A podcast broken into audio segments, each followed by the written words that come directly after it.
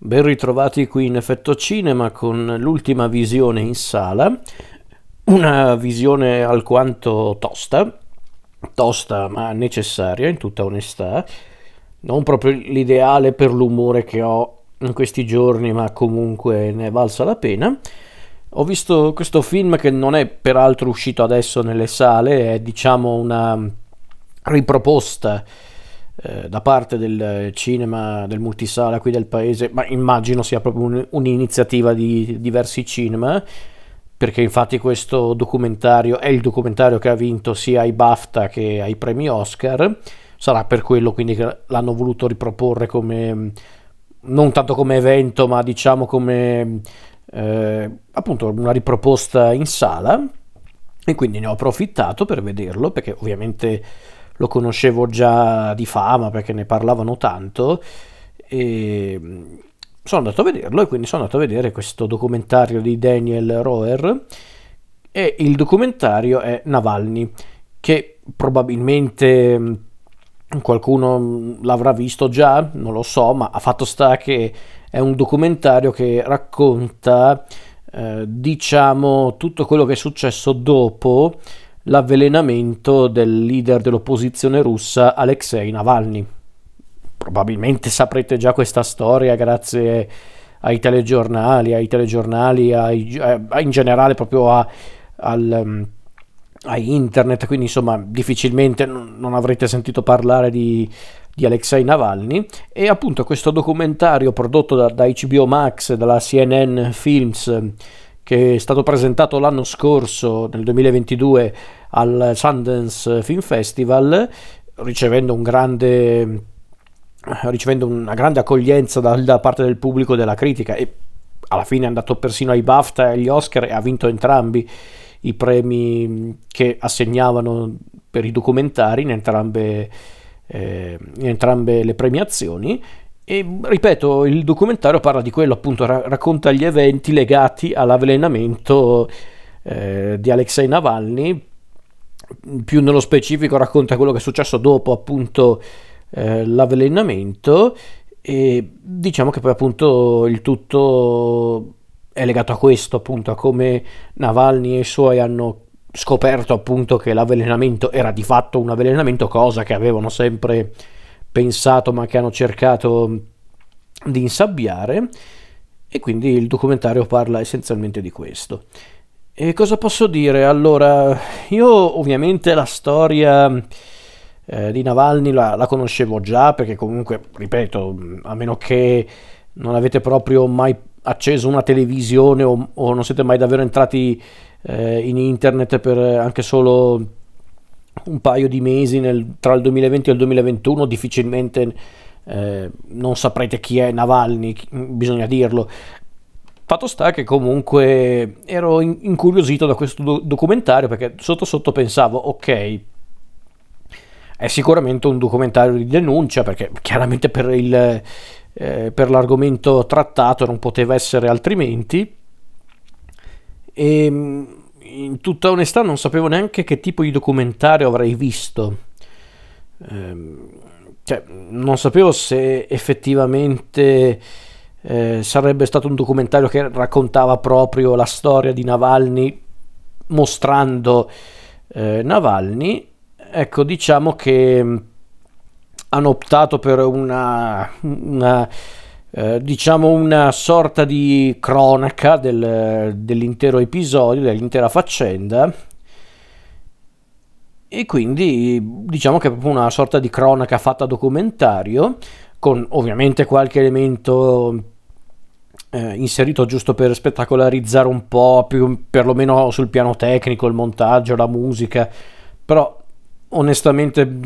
eh, quello che viene mostrato nel documentario è a dir poco agghiacciante, perché era già agghiacciante eh, la storia in sé, anche quando la osservavi come spettatore davanti appunto alle notizie dei giornalisti, dei, dei telegiornali, ma quando poi vedi proprio il racconto direttamente con lo stesso Alexei eh, che racconta tutta la storia, poi appunto assisti ai vari passi che hanno portato appunto Navalny anche a denunciare eh, direttamente Vladimir Putin, eh, fa un certo effetto, devo essere onesto, considerata anche la situazione attuale eh, di Navalny, ovvero che sto povero Cristo è ancora in prigione se non erro, eh, e quindi mh, ha fatto un certo effetto vedere questo film, perché ripeto, chiaramente conoscevo già Navalny come figura, sapevo della sua storia, sapevo appunto della questione del, dell'avvelenamento, di, de, appunto delle accuse lanciate contro Putin. Onestamente sono passati già un paio d'anni, quindi non mi ricordo se ero andato anche a vedere qualche estratto di quello che poi avremmo visto sul documentario, estratto video intendo dire eh, però qualche spezzone del documentario, comunque dei video dove appunto tipo, la, tipo, tutto il casino che è successo nell'aeroporto quando Navalny è tornato a casa. Eh, ecco,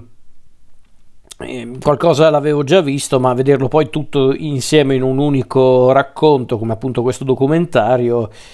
beh, è stato un bel colpo, un bel colpo. E come ho detto all'inizio è un film pesante, molto pesante per quello che racconta, ma non poteva essere altrimenti. Ma era necessario, ripeto, era necessario perché comunque sono storie che comunque da una parte ti spezzano il cuore, ma ti fanno anche bene su certi aspetti. Eh, mi ha colpito molto, peraltro, una frase di Navalny, ovvero la questione di, di non dover essere, di Navalny o della moglie, non mi ricordo onestamente, però comunque una delle frasi che mm, vengono pronunciate verso il finale, ovvero non bisogna essere passivi, che io credo sia un insegnamento molto importante non solo per quanto riguarda eh, cioè, missioni come quella di Navalny, ma proprio in generale proprio un ottimo presupposto con cui appunto vivere, secondo me quello proprio di non rimanere passivi, di non, di non arrendersi, di non, ehm, di non, abbandonare i propri obiettivi, grandi e piccoli che siano, quindi mi ha, mi ha sinceramente colpito quel, quella frase. E poi comunque ripeto, vedere tutti i momenti legati a, appunto alla, all'indagine, all'inchiesta riguardo appunto l'avvelenamento di Navalny era, beh, era tosto. E su certi aspetti anche quel genere di documentario che oggi è anche necessario guardare perché, perché chiaramente oggi eh, con, la, con, la, Russia in realtà io mi limiterei a Putin perché ovviamente non è una questione che riguarda tutti eh, gli abitanti della, della Russia, ci mancherebbe, però con il fatto della guerra in Ucraina, eh, forse non ci siamo anche dimenticati di una cosa, ovvero che i problemi della Russia sono anche eh, all'interno della Russia. Per carità, nulla di nuovo, eh, nulla di davvero sconvolgente alla base, però poi quando vedi eh, la storia di Navalny un po' più nel, nel dettaglio, con molti più dettagli, ecco che non dico che caschi dal pero, però sei abbastanza sconvolto.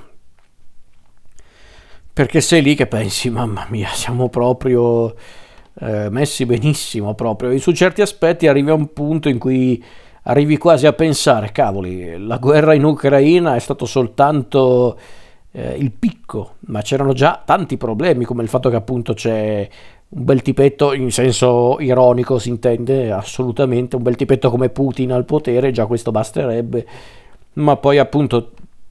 vedere anche proprio tutta la questione di Navalny, che era sicuramente un oppositore di Putin, ma addirittura che cercassero di avvelenarlo, di, di proprio di ucciderlo, perché, perché, semplicemente era il leader, cioè semplicemente poi per modo di dire, eh, ci mancherebbe, però per il fatto di essere il leader dell'opposizione è qualcosa di agghiacciante, è qualcosa anche di barbaro se mi permettete. Anche qua forse nulla di nuovo, eh, nulla di davvero sorprendente, però ragazzi è davvero forte come, come racconto. E io proprio guardando la storia, guardando i momenti salienti di questa inchiesta fatta documentario, ero lì che pensavo, mamma mia, eh, Certo che eravamo proprio messi benissimo anche prima di questa guerra, cioè, perché chiaramente magari la storia di Navalny non dico che era passata in secondo piano, però era eh, tutto ciò era avvenuto durante praticamente il momento più delicato della pandemia, i primi anni di pandemia tra il 2020 e il 2021, quindi forse a causa anche di questo, io parlo chiaramente nel mio piccolo, ma immagino che riguardi anche molti spettatori occidentali, magari noi guardavamo la, la vicenda di Navalny e sì, per carità, non, non, non, eh, non rimanevamo indifferenti, non, eh, non, è che facevamo finta di niente, però magari ci toccava un po' meno da vicino perché appunto c'era tutta la menata della, della pandemia, del virus che ci aveva un po' scombussolati e quindi